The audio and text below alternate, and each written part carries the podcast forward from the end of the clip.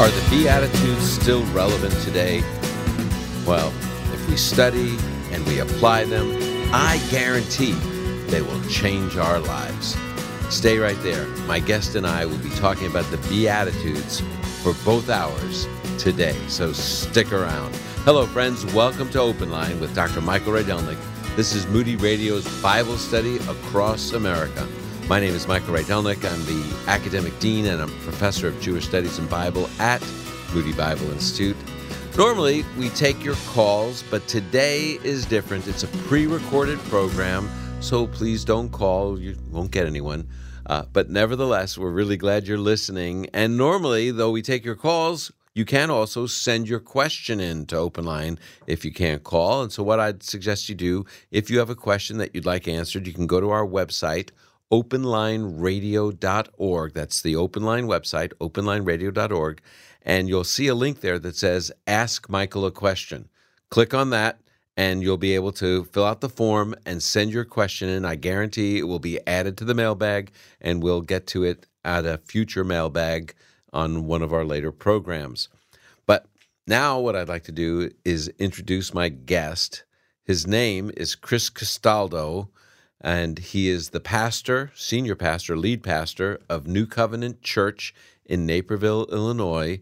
He's got a PhD from the London School of Theology. That's pretty impressive, Chris. And uh, but when I think of Chris, I think of my former student from a long time ago, when I was a fairly new professor, right? Mm-hmm. Yeah. So, Chris, uh, when did you graduate from Moody? I graduated in 99. 99. Yeah. Wow. So that was probably you were a student in the mid 90s. Yep. Yeah. Wow, that makes sense. Because Chris, I, I'll tell you the little known fact about Chris Castaldo. My son had his bar mitzvah. We went back to New York. And uh, Chris is from the Holy Land as much as I am. He's from New York, the New York metropolitan area. And so we went back to New York for my son's messianic bar mitzvah. And Chris was home for break and came to my son's bar mitzvah. Was that your only messianic bar mitzvah, Chris? It was. Yeah, that was pretty fun. Yeah, Marvelous time. yeah. And uh, Now I, I know that I, we have a long term relationship. I think in terms of Angie went to Israel. Your wife Angie went to Israel with me back in '97. Uh, Yes. And what's what's up in terms of your relationship with her? Uh, did I have any role in that? Well, I, I think I did. I came to you for advice. Ah. Should I propose to Angela Bixby? Because I came from New York, she was from this area. It was like Joey Bag of Donuts meets Laura Ingalls from Little House on the Prairie. And I said, Michael, can this work? And you said, Chris, if you were my son, I would tell you, put a ring on her finger as fast as you can. I took your advice. Now, almost 24 years of marriage later and five children, I'm grateful. Yeah, well, I'm glad. I'm I'm glad you listened. 'cause she was a. a I, th- I looked at that student. I thought that's a gem. Uh, d- don't miss that opportunity. So I'm really glad you did. And and I think if I remember right, I did the premarital counseling for you guys, Yes, you didn't I? did. Wow. So uh, it's working so far. It looks like 24 years. I'm grateful to God for that. So Indeed. yeah. Now uh, I've I've been at Chris's church, and it's a just a lovely church and wonderful people, and uh, I've I've I'm so grateful you've given me the privilege to speak there, and uh, it's been great. Now, how long you pastoring there? Nearly nine years. Mm-hmm. Yeah. Uh, Naperville is a western suburb of Chicago, just Mm-hmm. below Wheaton. Uh, I call it the Achievatron. It's where you begin preparing your child for the SAT at age six. Yeah, You know, it's very driven, yeah, it's a very driven uh, area. but it's it's a wonderful community. Now, here's the thing. I think you have the credentials to be a professor. You actually had a, a, a, chaplaincy kind of position at one of the major Christian colleges in the area, uh, and yet you you left that.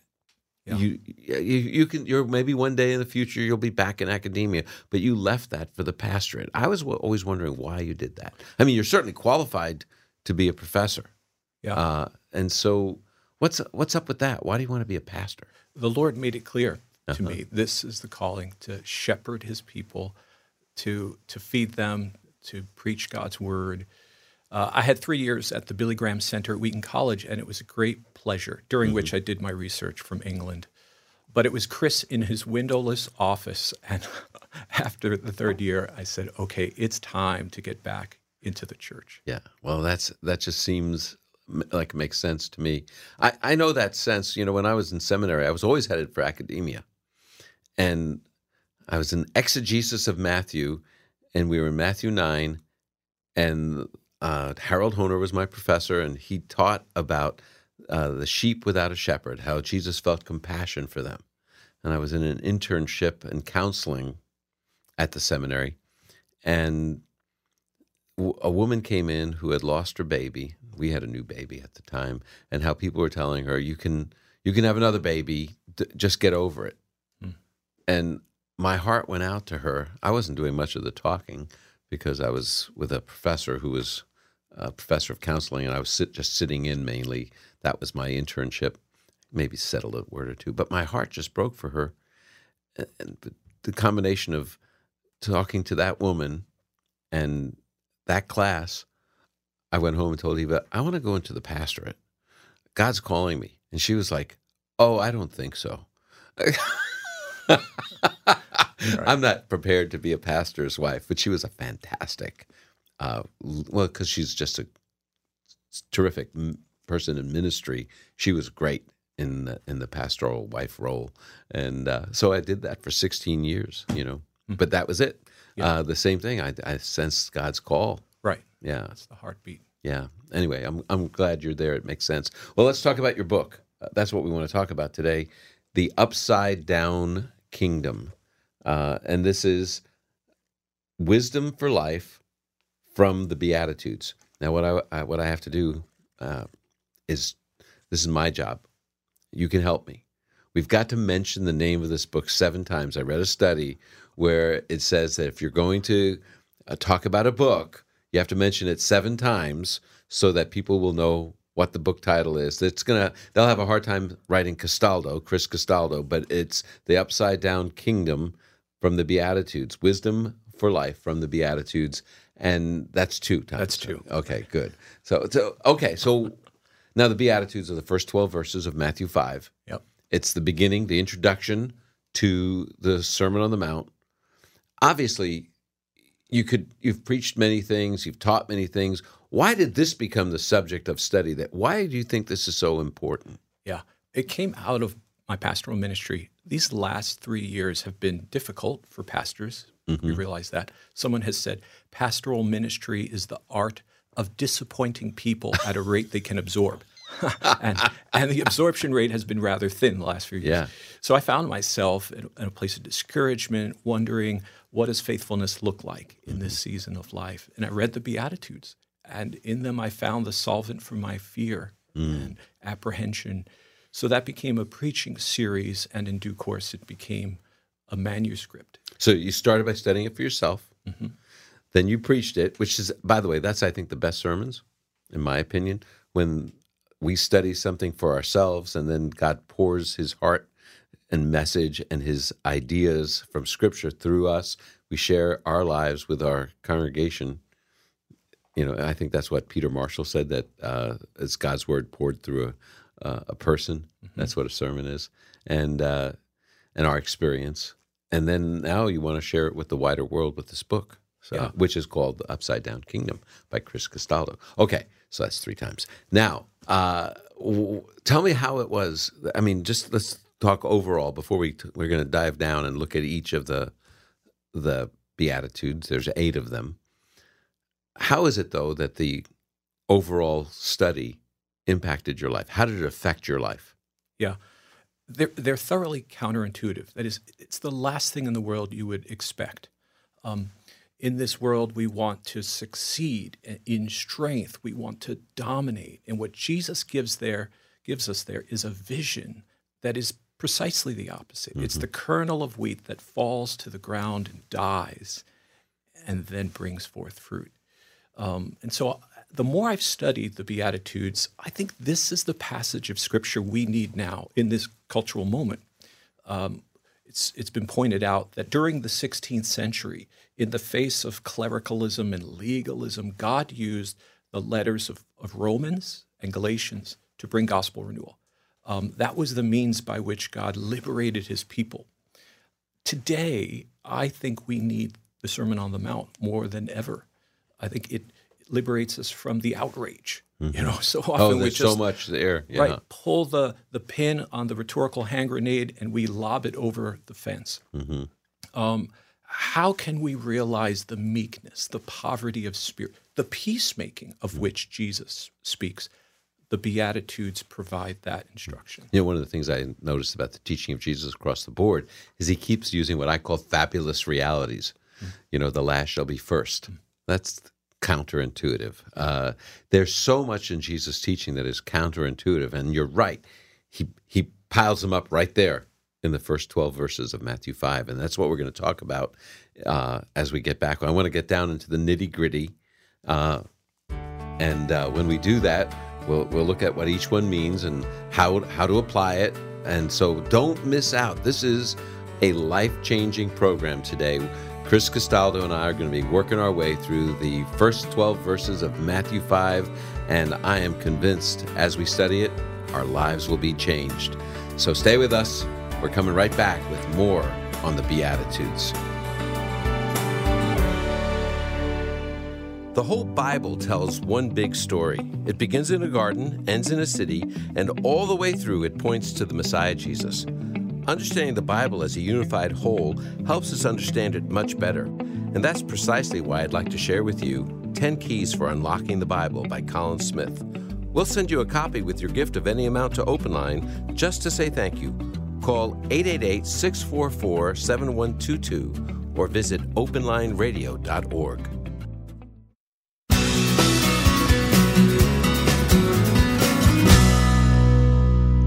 Welcome back to this special edition of Open Line. Special because we're not going to take your calls today. Uh, it's not that we don't want them, it's just a pre recorded program. And instead, I have a special guest, Chris Castaldo. He's written a book. It's called The Upside Down Kingdom. And the subtitle is Wisdom for Life from the Beatitudes. Chris is a pastor in the western suburbs of Chicago, lead pastor of New Covenant Church. And uh, actually, a dear friend of mine. So, you know, that's how you get on the program, Chris. You got to be, no, that's not really true, but I'm really glad that you're here. Chris is with me. He and his wife, I've been friends with them for more than 25 years, and uh, I'm grateful. And, and by the way, your son is a student at Moody now. Two sons. Two of them. Two of them right here. Uh, I know the older one better, and uh, he's he just is always chatting me up. I don't know what the deal is with him. He, he's very friendly, and I love him, and it's just great to see him. And uh, he's he leads worship in chapel and does stuff like that. He loves great. being at Moody. Yeah, I'm grateful. He's having a great experience here, and and he he always lets me know. So anyway, uh, hey, let's uh, let's dive right into the Beatitudes. Okay, uh, they all start with the word blessed. Now, the version I use doesn't start with the word blessed. Every one of them, it, it says it gives the characteristic, and then said, for ex- like the first one, the poor in spirit are blessed. Hmm. Mm-hmm. But usually it's translated, Blessed are the poor in spirit. That's how the ESV does it. And it says it over and over, eight times, or at least. Hmm. Uh, blessed are this, blessed are those, right? Mm-hmm. What does this mean? Yeah. So Jesus is preaching the kingdom in mm. Matthew chapter 3. Repent, for the kingdom of heaven is at hand. And then he goes up on a mountain beside the Sea of Galilee and he begins to teach his disciples and, and others who gather around what this kingdom is like. Here's what it looks like to have the heart of God, to live in a way that is consonant with God's priorities, to be one who has God's favor. I think that's the essential idea mm-hmm. of blessed, makarios in Greek, to be a recipient of God's favor. And in that relationship, to manifest his heart, his virtue. And so Jesus is describing the various virtues that belong to a man or a woman who is in Messiah Jesus. So now the, the idea of blessedness, makarios is the Greek word, it's rooted in the Hebrew word. Uh, the, you know, because every Greek word has a uh, Septuagint, which is the Greek translation, and of the Old Testament, and then the Old Testament. You can look back and say, okay, this is how the Old Testament word in Hebrew was, what what that was, and then how it was translated into Greek. So I know it's related to Ashrei, Yeah. which literally is, oh, the happinesses of, and it's not talking about happiness in the sense of, oh, I've, I'm so happy today.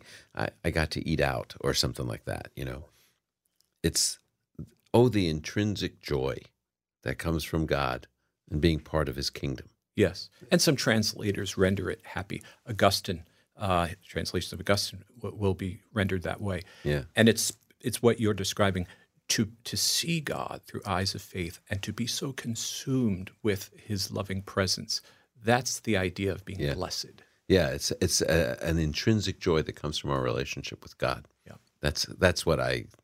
It's it's not passing happiness. You know, i I'm so happy I have a great schedule. Students will say, "Yeah, that's going to pass."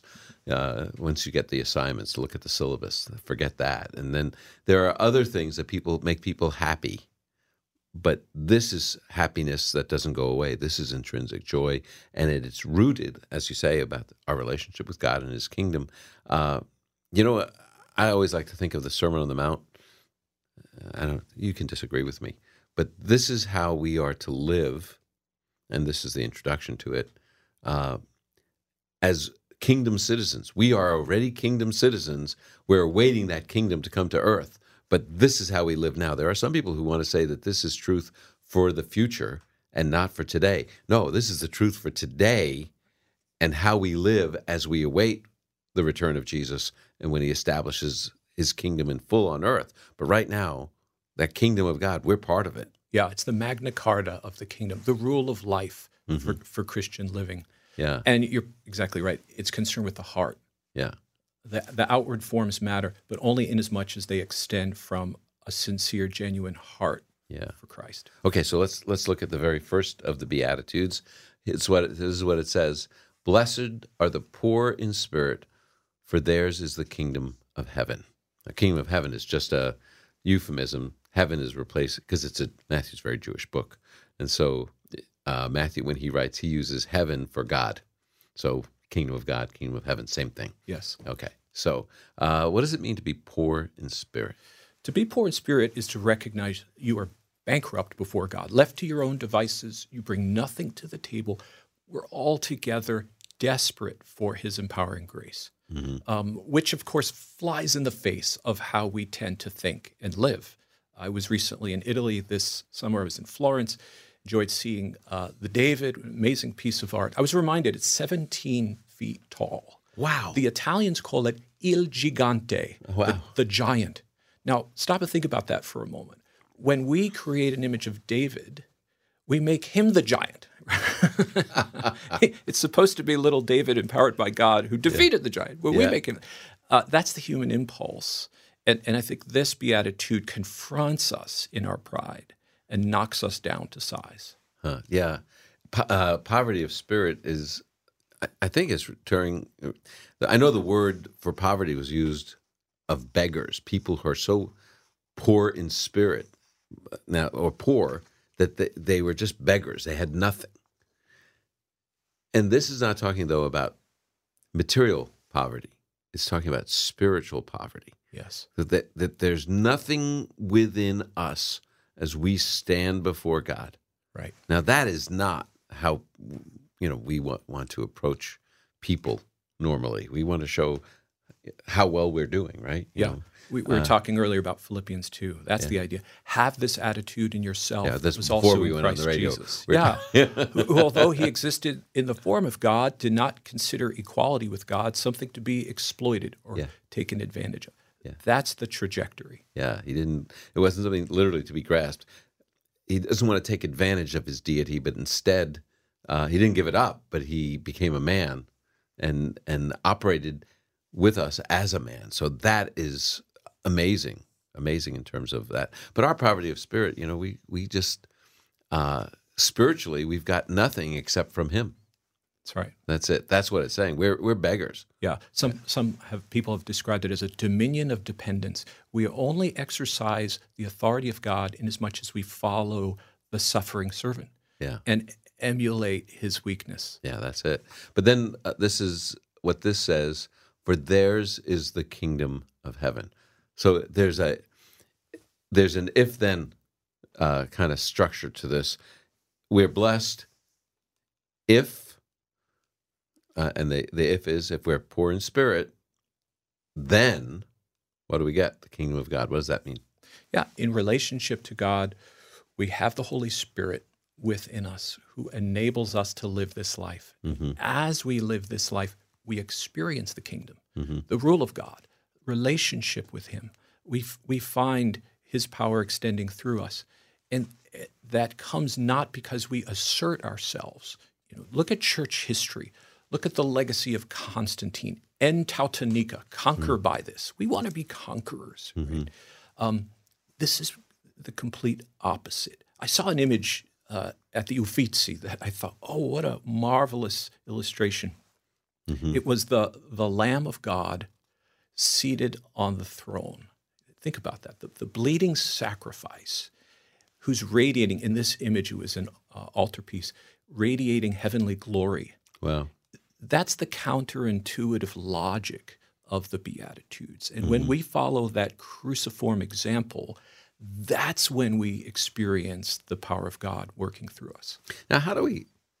I I always wonder about this. How, how obviously there's a poverty of spirit that we have spiritual. We're spiritually broke. How do we come to that recognition? I mean, I think everyone is spiritually broke. Uh, what this is talking about, people who recognize they are spiritually broke. Yeah. How do we come to that? I think this is central purpose of the Beatitudes is to drive us to repentance. And repentance is not simply uh, an, a decision we make at the beginning of our faith, at conversion, but, but every day we come before the Lord with honesty, acknowledging our desperate need. You know, Luther, in his first thesis of the 95 thesis, says that when, when our Lord Jesus called us uh, to repent, he was describing a way of life. And so I think, practically speaking, that's what it looks like. Get it, getting up in the morning, making your cup of coffee, uh, coming before God in prayer, saying, "Lord, I am needy, and uh, it's only because of your promises that I can live this Christian life." Yeah. Here's what you said on page 15 of the Upside Down Kingdom. To be clear, this poverty is not an impulsive plunge into destitution or a masochistic disregard of responsibility in favor of pain or failure. Neither is it the cloistered asceticism of hermits. We're not going to go live in a monastery. Rather, it is a humble and honest recognition of our spiritual bankruptcy. As the psalmist put it, if you, O Lord, should mark iniquities, O Lord, who could stand? Yes. Psalm 130, verse 3. That's it. It's it's it's sort of a declaration of spiritual bankruptcy on our own. So, understanding the church, our calling together to be one that is directed at this target, that success, what we do on Sunday and throughout the week, is not measured by hitting certain metrics. It is, it is uh, as Dietrich Bonhoeffer defined, by living life together with authenticity.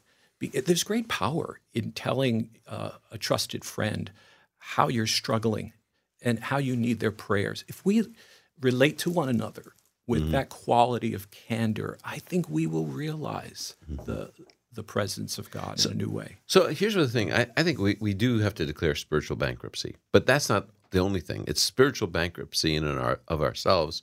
Uh, I thought about Ephesians 1 that we are blessed with every blessing in, in the heavenlies, right? That's we, we are rich when it comes to knowing the Messiah and all that. So spiritually we're rich. And yet the first step of achieving those riches would be to declare bankruptcy. Yes. Don't you think? Spiritual bankruptcy. There's in me no good thing dwells. Yes. That's that's what we have to come to at first. And uh, to me, uh, if you just stop there, you might as well just go hang yourself. You know, I mean, th- th- but that's not where it ends. Yeah, and as a pastor, this is the reason I think why we see so much disillusionment and despair because we have a certain conception of how God relates to us. You know, we, we can see him with his arms folded, his toe tapping, waiting for us to get our act together. And uh, instead, he's the father of the prodigal who comes running to us each day. Yeah. So I was only using a metaphor there when I said that, by the way. Yeah, yeah, yeah. No, no, fair enough. That's I, right. I just want to be clear to everyone listening. I don't think that's ever a good thing. But uh, the the the point of it is, we are not left in this poverty-stricken state. Yes. Uh, we are those whom the Father wants to pull out of the miry clay, right? And and that's what the rest of the beatitudes will do for us as we study them. But it's the starting point is recognizing our own poverty, our own poverty of spirit, and he's going to drag us out of that and make us into his sons and it's it's beautiful. We're going to come right back. That's Chris Castaldo. I'm Michael Rydelnik. We're going to talk more about the beatitudes. So stay with us. Each week on Open Line with me, Dr. Michael Rydelnik, we sit around our radio kitchen table and study the scriptures together. You can become a kitchen table partner by supporting Open Line each month. As a benefit to becoming a partner, you'll receive a bi weekly email called A Bible Study Moment, where I'll share Bible study tips, answer some common Bible questions, and encourage you in your spiritual walk. Become a kitchen table partner today. Call 888 644 7122 or go to openlineradio.org.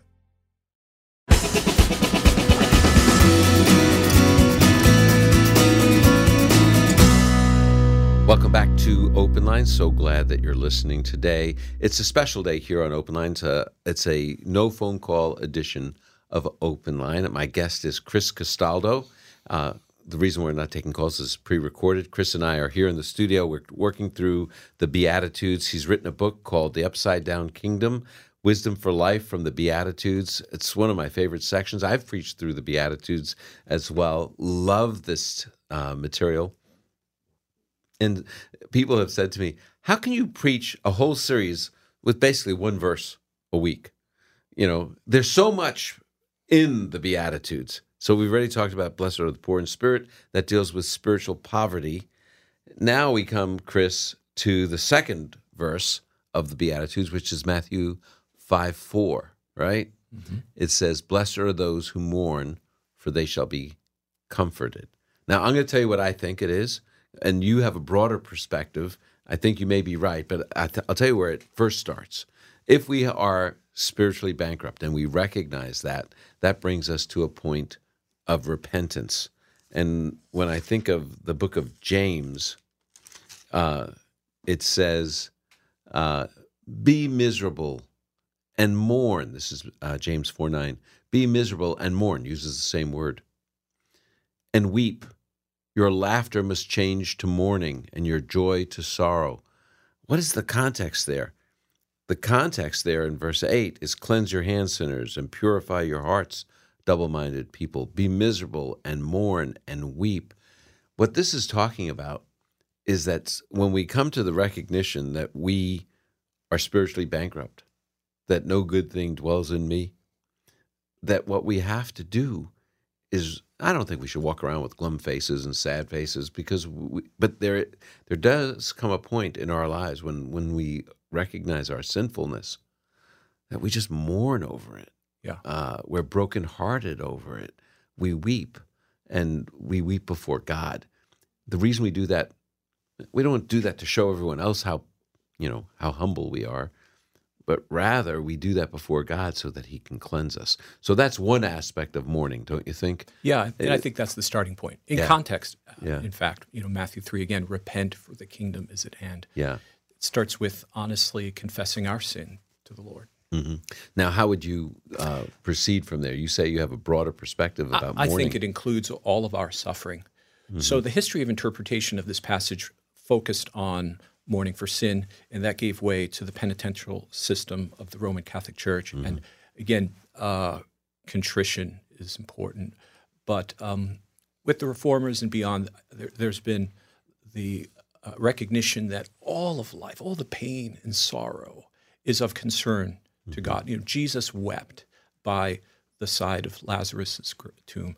Uh, poets and painters and songwriters have tried to understand the power of those two words Jesus wept. Mm-hmm. Literary critics have analyzed that simple syntax, and yet we come up short because the living God cares for us to that extent. Mm-hmm. Um, and so I think that's an important message for us uh, pastorally in, in the context of life. For all of our griefs, we have a sympathetic Savior. Mm-hmm. Yeah, so when we mourn, that could be, I'm trying to think about things that we mourn about. It's not just our poverty of spirit and our repentance, but it's because of our sinfulness, still in our this life, we, we we've been those of us who've put our trust in Jesus. We believe He died for us. He rose again. Our sins are forgiven. The penalty of sin has been removed, but the presence of sin hasn't. Right.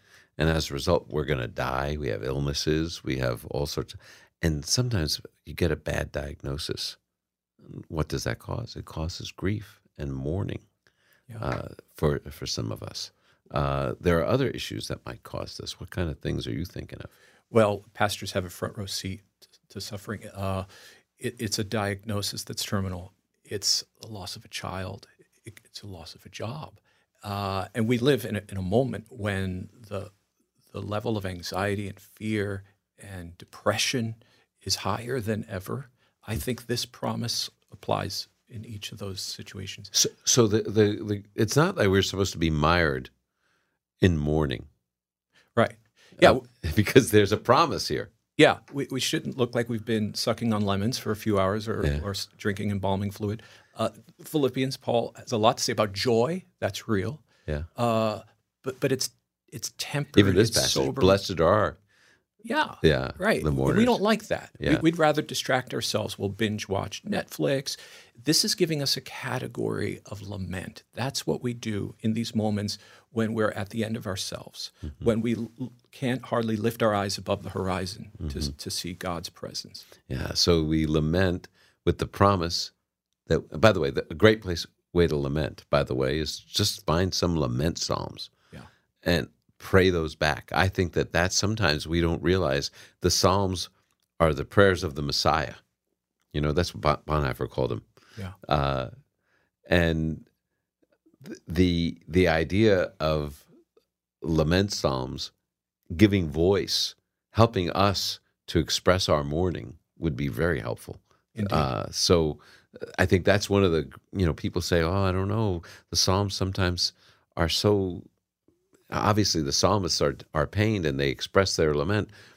Well, really, that's to help us as well. So when we are in pain, I know that, and there had been times in my life where the only way that I could deal with the pain of what was happening is to go to the Psalms and pray those lament psalms, and and that's the way to express the pain that we feel. The Psalms remind us that God is with us. He doesn't leave us. Mm-hmm. We, his presence abides. Uh, this came into focus for me. I write this story in the book of when I taught my son how to ride a bicycle. One of our children has severe hemophilia. When he was a baby, uh, we had a rubber pool in our living room. That's where he learned to walk. Because if he had fallen on the floor, it may wow. very well have sent us to the ER. So now, fast forward a few years, I'm going to teach him how to ride a bike. So we go out. He has a new shiny bike with a bell, elbow pads, knee pads. He gets on it, and uh, my arms are outstretched. I'm ready to throw myself down on the ground beside him as a paternal pillow. Yeah. And we start off and back and forth, and he falls. Thankfully, no, no injury. Uh, we're walking home. I'm holding his hand, and it was as though God said to me, If you love your son that much, if you're willing to sacrifice your body for him, how much more do you suppose I love you? And we have the answer to that. God demonstrated his love by giving his son. Yeah, while we were, while we were still sinners, Right. God gave His Son. Yeah, And that's the insight. That's, I think, what Jesus is saying when he describes comfort. He, he does it personally. hmm So if we're mourning for our sin, the promise is that when we, we turn in faith to Jesus, we're forgiven. That's part of the comfort. Yes. Uh, I I uh, have a longtime friend. She was a Jewish woman from Syosset. Of course. Okay, and she had had some really serious issues in her life, decisions she had made as a young woman, and for 17 years, she said she was under the burden of guilt Hmm. and always was trying to figure out what to do with it. And then she she had for 17 years she carried a little pamphlet she had gotten around uh, someone passed out a pamphlet in Manhattan one day when she was at work and so she carried it in her purse changed it from purse to purse to purse and then finally called the number on the back. The number on the back was a friend of mine in a ministry in New York and he said well I'm not on Long Island. Go to that congregation on Long Island, sent her, Jewish woman, to our congregation, and I even I met with her, and she came to faith. Uh, this Jewish woman, and the thing is, what drove her to seek Jesus was this grief that she felt for the bad decisions she had made as a younger woman. Yes. She was midlife now. She was she was living a good life, but she never could get rid of the guilt for some really bad decisions. And she was mourning and mourning and mourning over that. Yeah. And then she experienced forgiveness. She was comforted. Blessedness. I mean, that's what we're talking about, right? Yeah. yeah. We can walk far away from God, but the moment we turn toward Him in repentance, He's there. Yeah. He's listening. The comfort. And, you know, now it's so amazing to me when I talk with her. This is probably about 32 years after she made her faith decision now. And I, she'll, you know, she's still in New York. She gives me a call every now and then, talk about things going on in her life. Uh, you never stop being people's pastor, just so you know. But uh, the so you you can you can go be a professor someday. They're still going to call you with their with their stuff. But anyway, she always just talks about how grateful she is that she's forgiven. Mm. I look back on my life, things that I went through that weren't related to this. It was about an illness or or something like that. And God is the one that always gave me the comfort to know that He's there. He's He's going to meet the need, whatever it is. Yes. Which comes from those lament psalms. That's the thing that I think is so cool. Cool. We often think of the mourning without the comfort. Yes. But the comfort comes. I love that. Yeah. That's the yeah. power of God. Yeah. We're going to uh, take a little break here. And uh, when we come back, we're going to continue in our study of the Beatitudes. Uh, in fact, what's what's coming up next is not mourning, but meekness. what is that? Stay with us. We're going to talk about meekness. This is Chris Castaldo is with me, and I am Michael Rydelnik, and we are making our way through the Beatitudes, so don't miss out. These are great truths that will change our lives. You know, in Psalm 122, verse 6, the psalmist exhorted us to pray for the peace of Jerusalem, a prayer we too often neglect. That's why Chosen People Ministries' new calendar is a great reminder to pray for Israel. This year's calendar will immerse us in the land of Israel. It will encourage us to pray, breathtaking photos from the land, and prompts heartfelt prayer. This calendar can be yours free. Since the Jewish New Year begins in the fall, the calendar runs from September of 23 through December of 2024. For your free copy of Chosen People Ministries Jewish Art Calendar, just go to the Open Line website. That's openlineradio.org. Scroll down. You'll see the link that says a free gift from Chosen People Ministries. Click on that link, and you'll be taken to a page where you can sign up for your own free copy of the 2023 24 Jewish Art Calendar.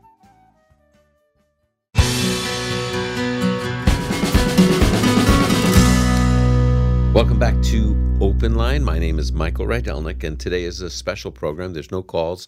It's a pre-recorded program. My guest is Chris Castaldo, pastor or doctor, the Reverend Doctor. No, this is Chris uh, Castaldo. Pastor Chris is a pastor of a church in the western suburbs of Chicago, New Covenant Church, and he's an a dear friend, former student. I hate to. I mean, I don't want to put you down.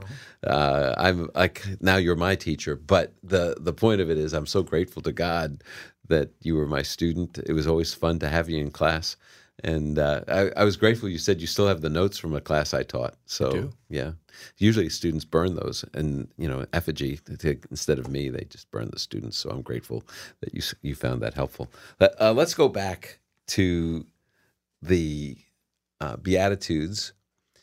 And what we're talking about is verse 5, right? Blessed are the meek, for they shall inherit the earth. Okay, we'll have intrinsic joy if we're meek. Now, that's one of those words that I always think of when I see the word meek, I think of Mr. Peterson. Now, people won't know who that is because it's showing my age, but there was a TV show in the 70s, the Bob Newhart show, and he was a therapist and he had all these people in, and there was this guy that was just terrified of his wife, and he was just the meekest, most fearful man, Mister Peterson.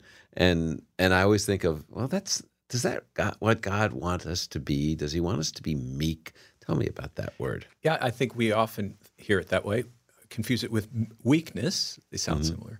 But meekness is simply strength governed by the Holy Spirit. And, and this is a central issue today in contemporary life. How do we properly use power? Uh, at whose expense is power exercised?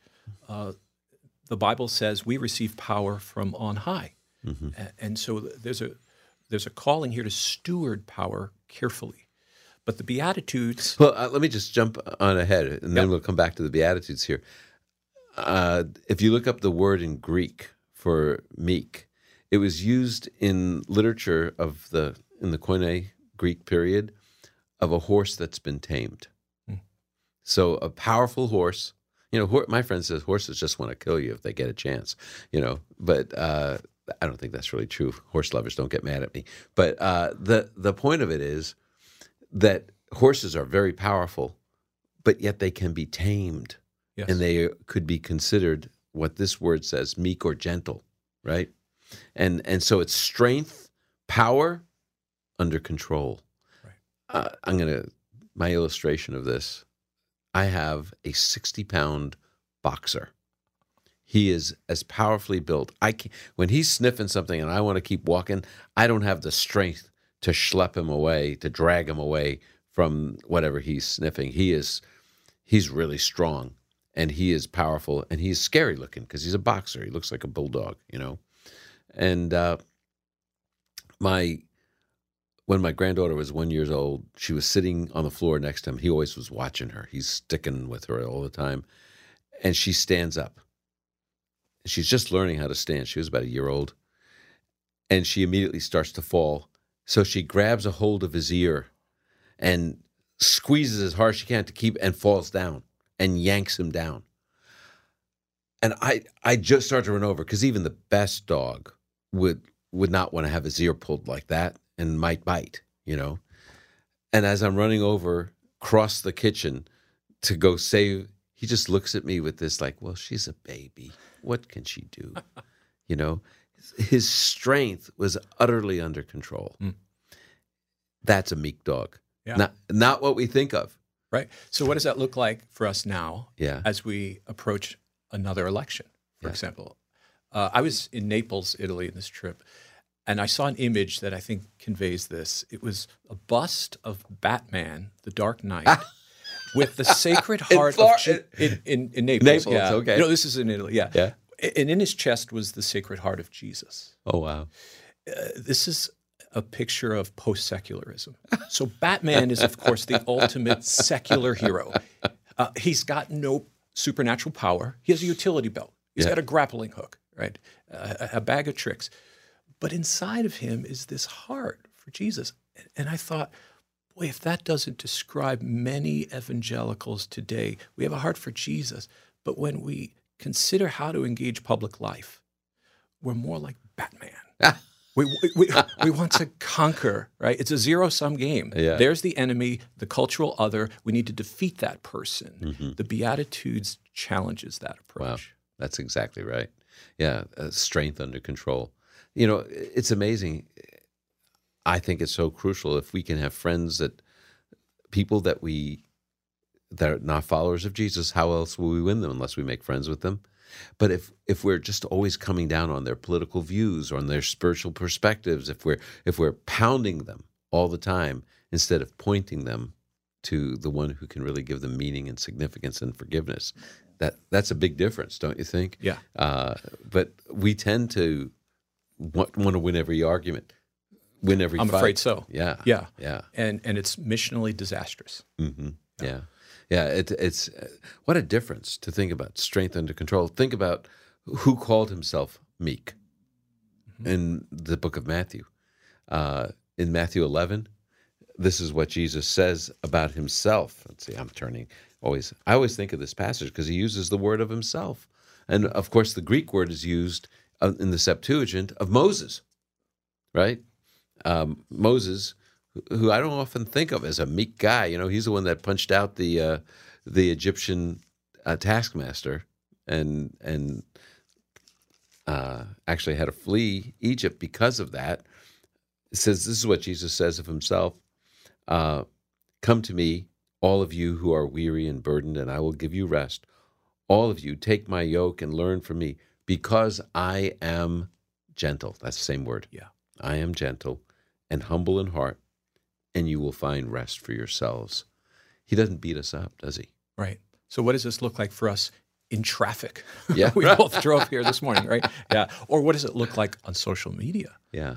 where where we are anonymous? hmm Uh, meekness should be the leading edge of how we relate to others. Yeah. Yeah. And then the, the thing is, we think of uh, Leo Durocher, uh, nice guys finish last. Mhm. I think he would say meek people finish last. But that's not what Jesus says. Yeah, Jesus was crucified. Yeah. So one might point the finger and say, "Well, there you have it, Yeah. Exhibit A," and we say, "But he was raised from the dead And he- exalted. and he, lives." Yeah, up to the right hand of the Father. Yes. Here's what it says here in Matthew 5 5. Uh, blessed are the meek, blessed are the gentle. Why? They shall inherit the earth. If we trust God in everything, He'll give us everything. Yeah, that's it. We, in any circumstance, when we trust God, He gives us everything. Wow, I think that's so so crucial to remember. Well, uh, we're going to come back with a second hour. This is the first hour of Open Line. There's a second hour. We're going to complete the Beatitudes. My guest is Chris Castaldo. Don't miss out on the second hour. If your station doesn't carry Open Line second hour, then some of them don't. You can listen online or you can listen on the Moody Radio app or the podcast. Check out our webpage. OpenLineRadio.org has all the links you're looking for, past programs, and even how to become a kitchen table partner or to get our current resource, Open Line, with Dr. Michael Rydelnik is a production of Moody Radio, a ministry of Moody Bible Institute.